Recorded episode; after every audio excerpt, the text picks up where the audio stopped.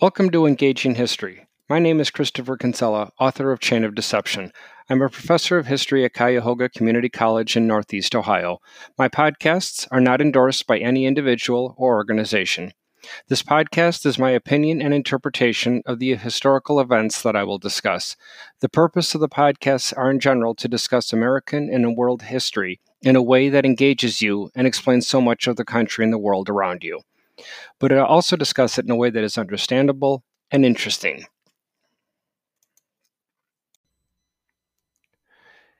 So we begin our 28th podcast in our series on the second half of world history.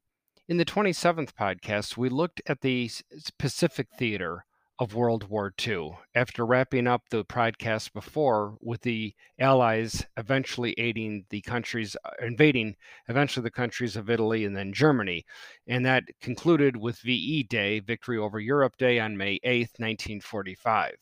But the war was far from over. On the other half of the world, in the Pacific theater, the Allies would now have to begin an island-hopping campaign, or it had already started, but continue and bring to conclusion the island-hopping campaign to advance eventually to the Japanese home islands. But in the Pacific theater, the Allies were astounded at how different the Japanese fought. And that is, again, was the main part that I wanted to emphasize with that, especially with the invasion of Iwo Jima. So here we go, and we ended on that podcast by looking at the beginning of the top-secret weapons development program called the American Manhattan Project, back, of course, in the United States under the leadership of from the military, Leslie R. Groves, and on the scientific side, that of Dr. J. Robert Oppenheimer. So today, we're going to advance the Pacific theater in World War II and bring the Second World War to a close. While throughout the beginning of the summer of 1945, the Allies were under the grim reality that an invasion of the Japanese home islands themselves was going to be required. The targeted date for Operation Olympic was to be November 1st of 1945.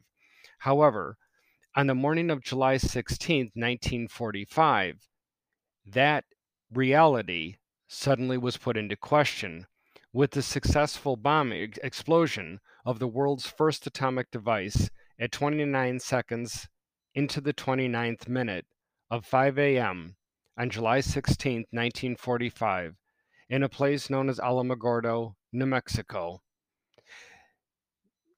The United States scientists and military successfully created an uncontrollable chain reaction of splitting the heaviest known atom on Earth, that being uranium, but not just any uranium atom, specifically the isotope uranium-235, with the amount of weight that could literally be in size of the actual bomb itself. The amount of uranium used could easily fit into one human hand.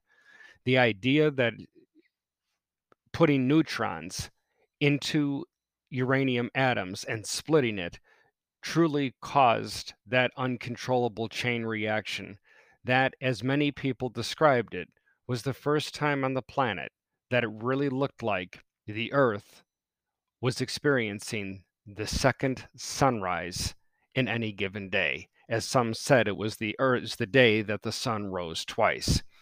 So while the uranium split proved to be successful, could it actually be put into a bomb itself, much less put onto a plane, and then brought thousands of miles away to drop somewhere over the Japanese islands? Throughout the remainder of the month of July, President Harry Truman, again, who had succeeded President Franklin Roosevelt, who died in the prior April 12, 1945, had leaflets drawn up in the English language as well as in Japanese, and dropping these leaflets from planes, American planes as we now owned the skies, over the Japanese islands for every attempt that the Japanese Air Force attempted to launch a plane. we would immediately shoot it down. We owned the skies, therefore we could drop these pamphlets warning the Japanese of utter destruction of their homeland if they did not indeed surrender immediately. But of course, no surrender ever came. So President Truman made the agonizingly difficult decision to go ahead with the first atomic bomb drop, scheduled for the early hours of August 6th, 1945. While the action of putting those orders onto paper seemed relatively easy, getting that 7,000-pound overweight B-29 off of the runway of Tinian Island would prove to be far more difficult. The concerns was that the runway wasn't long enough for the overweight B-29 to eventually get its wheels off the ground. As a result, they did 4 practice runs by purposely overloading the plane and attempting to get the B-29 off of the runway. All 4 practice attempts ended up in catastrophe, with the 4 planes over the edge of the cliff of the island smoldering in the Pacific Ocean. But the orders from President Truman came. There would be no more time for practicing.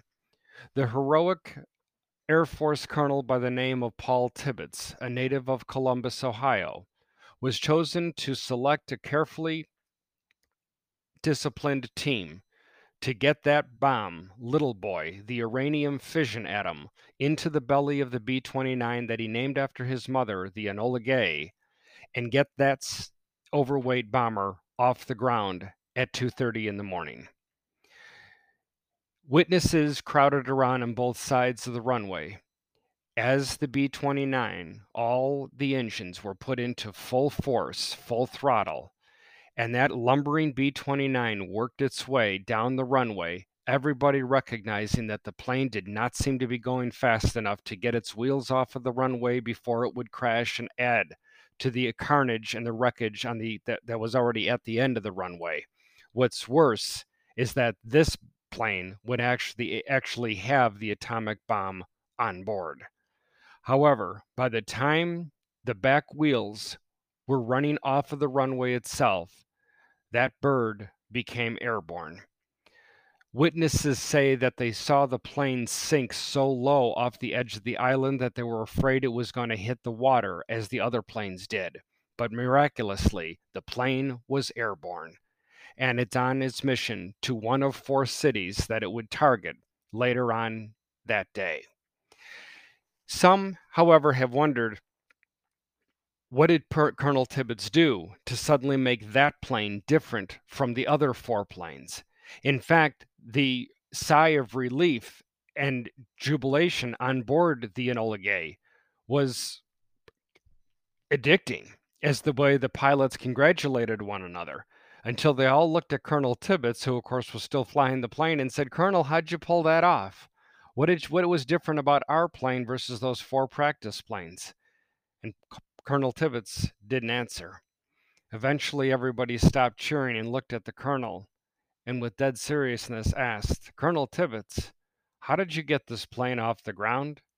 And he merely motioned with his thumb over his right shoulder as everybody turned back around and walked to the end of the plane, and in horror they realized that Colonel Tibbets had jettisoned their second massive gas tank or fuel tank. There would not be enough gas to be able to get to Japan and back if there was any kind of interference, headwind, or unpredictable weather. In horror, they all realized that this is liable to be a suicide mission. But the orders from the president were clear. Drop that bomb. And that was the only thing that Tibbets and his brave men were thinking about from that point forward. So with that, the first atomic bomb was dropped at a little over 8 a.m., in the city of Hiroshima, because it had the least amount of cloud cover. Of the 4 cities that were targeted, every one of them produced a strong military presence, and its factories contributed to the Japanese war effort. Yes, civilians were going to be wrapped up into this. There was no way around it. And the bomb was dropped. In the first millisecond of that explosion, that bomb was hotter and its flame so it's hotter than the surface of the sun. Instantly, lives, objects, everything within a small radius was vaporized. Miles out, people would be suffering from the bomb immediately, as well as radiation poisoning that would affect them later on. This was truly a weapon that had multiple layers of destruction. In fact, to give an idea just how different this bomb was than others that had ever been used in human history, there was a young man pedaling on his bike into the city when the bomb blew him off the bike, but he was far enough away to not have any serious immediate injury to his body. So he jumped back onto the bike and started continuing to pedal towards the city, towards Hiroshima itself, as the fireball continued to rise up further and further. As he was pedaling down, he was riding along a river, but he didn't look at the river as he was too focused on the city itself when he heard us screaming for help. He immediately stopped, got off his bike, and ran down to the edge of the river and was horrified by what he saw. For his entire life, that river had beautiful blue flowing water coming through it. But not only was the water not blue, the water was nowhere to be found. It was vaporized. And a woman who had been blown off of the road as she was walking on into the riverbed itself, her right hand was stuck into the muck. She was asking for help to pull her out, and the Japanese young man immediately obliged and ran down to help her, and he put both of his hands on her left forearm and pulled her up. However, as he struggling to pull her out, he immediately fell backwards with this rancid, awful smelling oil that was stinging his eyes and was on his nose and his mouth. The taste was putrid. In his hands, because his eyes were closed, in his hands he felt the glove from what the woman was wearing. And yet as he cleared the oil and debris from his eyes, he didn't remember the woman wearing a pair of gloves. Finally, he wiped the oil from his eyes and he stood up and he looked down, and in his hands, he was horrified to find out, no, the woman was not wearing a glove. Rather, all 6 layers of her skin had been pulled off, the muscle mass and bone, as though literally she were wearing a dinner glove. Before he could even respond to the woman to ask if she was all right, and I'm sorry for what I did, she was perfectly still. She was dead.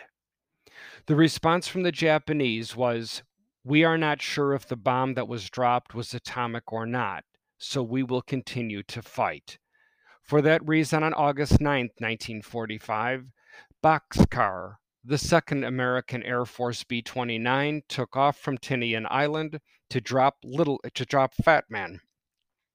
Fat Man, unlike Little Boy, didn't use uranium to split. Rather, it used plutonium, and the reason why it was 5,000 kilotons stronger than the Hiroshima bomb was. Finally, seeing no end in sight, Japan officially surrendered on the USS Missouri to 5-star General Douglas MacArthur on September 2, 1945. Over 1,400 days since its bombing of Pearl Harbor, Japan was surrendering to the United States. So that brings us to an end of the actual coverage of the Second World War. As we end now, I'd like to focus on 2 things. Number 1 would be the reasons for the Allied victory, which is extremely important.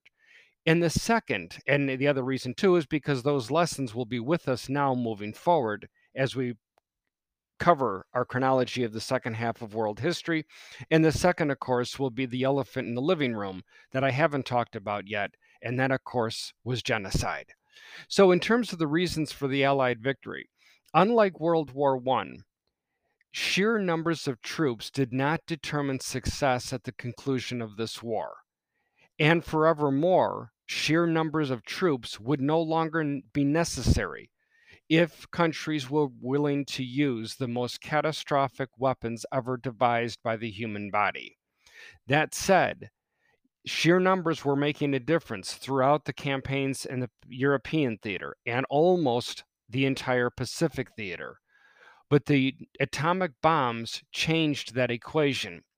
Never before in human history had 9 pilots with 1 plane dropping 1 bomb decimated 70,000 lives instantly over Hiroshima, 80,000 in Nagasaki, not including the thousands of lives that would be lost later that day and in the weeks and months to come due to radiation sickness and poisoning. So for that reason, the world, while we celebrated joyously after the First World War, the Second World War was a lot more tepid in our jubilation because the world was in shock at just what this second massive world conflict produced as we now were entered into the nuclear age. And once that nuclear genie came out of the bottle, she wasn't about to go back in. So for starters, again, the reasons for Allied victories was the soldiers on the American side alone. While there was less than 200,000 soldiers enlisted on December 7, 1941, over 16 million would participate in the war effort just 4 years later. From there, we also saw the world, America's economic capacity. To put this into perspective in terms of how expensive this war was for the United States, President Franklin Roosevelt in 3 years wrote $300 billion in checks and money transfers to conduct the war. To put that into perspective, $300 billion, that would be more than the presidential budgets going back from George Washington to Franklin Roosevelt's immediate predecessor, Herbert Hoover, number 31.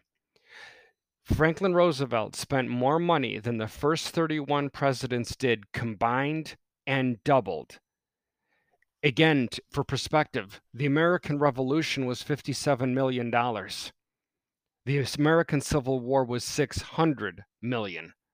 This war was $300 billion. The technology also played a huge role with the advance of radar and sonar. And let's face it, science also played an instrumental role with the development of the nuclear weapon. The reason being is because unlike every other weapon devised before, the shock or the impact of the ammunition is what caused the damage. So once a hand grenade blew up, once a machine gun unloaded its ammunition, you could immediately stand up and run to your next target or run with your next destination. But the nuclear bombs was something entirely different because you had 5 stages of destruction with a nuclear and then eventually a thermonuclear blast. Quick distinction, nuclear is what we dropped over Hiroshima and Nagasaki. That's splitting the atom. Bringing 2 hydrogen atoms together, that's a fusion bomb. And fusion bombs, as we'll see, make what we dropped over Hiroshima and Nagasaki look like we threw a firecracker out of the plane window in comparison. But the 5 stages of destruction were by and large parallel between your nuclear and thermonuclear weapons. You had, of course, the initial shock blast. But then, again, unlike every other weapon ever devised by human beings, you then had stage 2, which was the thermal flash. You then had stage 3, the direct radiation. Stage 4 was the fallout in the air and in the water that contaminated everything that it landed on. And finally, a 5th stage, ironically enough, or strangely enough, wasn't actually discovered until 1961, was the EMP, the electromagnetic pulse. Those are the 5 stages of destruction, which makes these weapons truly the weapon that the human race could extinguish all life on Earth if we made enough of these horrific weapons and detonated them. So that again is just a quick summary of the reasons for the Allied victory. Now, in terms of genocide going on, not only, of course, in Hitler's Germany as well as in German-occupied territory, but we're going to see genocide continue in the extended lifespan, unfortunately, of the Soviet Union. Mao Zedong, with his quote-unquote great leap forward, which was by and large nothing more than a great leap in the grave for a massive number of people. Millions and millions of people, however, will be killed, many of them simply because of their race or ethnicity and religion. The 6 million Jews that would be murdered at the hands of Adolf Hitler, ironically, was only 20% of his goal, as horrific as that was. There was also the stages of extinguishing these lives in the distinction between the ghettos, the concentration camps, and then the extermination camps. The ghettos are where the Jews and individuals with disabilities, both physical and mental disabilities, would be rounded up, where eventually then they would be split up to the concentration camps, which is where they would be worked to death, or inhumane experiments taken on them until they died in place, or they would be sent to the extermination camps, which of course was to go there only for the sole purposes of to die. I have only seen one actual concentration camp that I've not only seen from the outside, but I went in and toured the camp, and that was in Dachau, Germany. It is a site that I refuse to ever go back to. The concentration camps, despite the number throughout Europe, regardless of how many times I've been back there and will get back there, I cannot bring myself to walk back into another one. It is truly one of those situations, one of those scenes that you just cannot get out of your head. And the last thing that I want to do is add to that, despite what I know, again, from my study of history. Of the 6 million Jews, studies and studies have been done of them, and rightly so. But what I'd like to focus on briefly is a study that wasn't done until decades later, and it was important, and that is to focus on the actual Holocaust survivors. I'm not talking about the people that were sent into the camps and then liberated by the Allies a couple of days later. Wonderful if that's how they survived, of course. But I am talking about individuals that survived in concentration camps for years when the life expectancy was months, or in the extermination camps where the life expectancy was hours and they lasted days or longer. What about these people got them through that to actually be liberated years later? And the extensive studies that were done boiled it down to three common denominators, or three common traits of Holocaust survivors. One was an unfailing drive to live, despite the horror. Two was an absolute reality of the horror. They had no inclination to try to think otherwise. They knew that they were here to be worked to death, tortured to death, and to be put to death. Yet, they wanted to wake up the next day. The third was rapid decision-making capability, and, of course, no second-guessing. The stories that these survivors tell are enough to make anybody's skin crawl, of what they needed to do with split-second decision-making time in order to try to be able to survive for another minute, another hour, or another day. It is the individual, the young man, a young teenager, who saw his father trying to force bread onto his brother's plate. The brother was too sick to eat it, but the dad insisted if he only had some more bread, he might survive. But because these two were, in a sense, fighting, the SS guards looked over, and the older son took the bread and shoved it in his mouth. His father, angry beyond words that he would steal his brother's nutrition, when in fact, that son saved his father's life and his younger brother's. I should rephrase that, not saved it, but sadly, only extended it, as they would eventually be killed anyhow. But that older child would walk out of the camp. Countless stories of heroic bravery can be found in multiple books throughout the world ever since the first concentration camps were liberated by the Allies on April 12, 1945. But please remember, and it's not to take away from Hitler's numbers at all, but Stalin alone will commit 8 million Ukrainians to their death with a swipe of his hand when he demands that their grain shipments be cut off until further notice.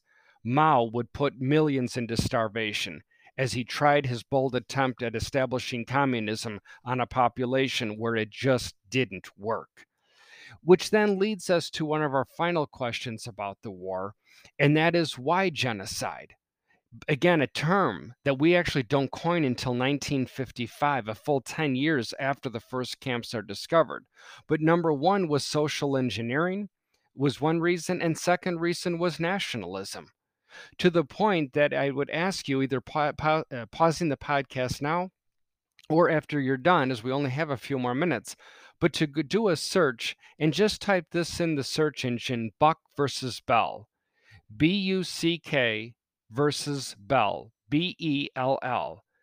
Look up that Supreme Court case, that infamous Supreme Court case of 1929, and you tell me that Hitler was actually trying something new that the Americans were actually horrified at.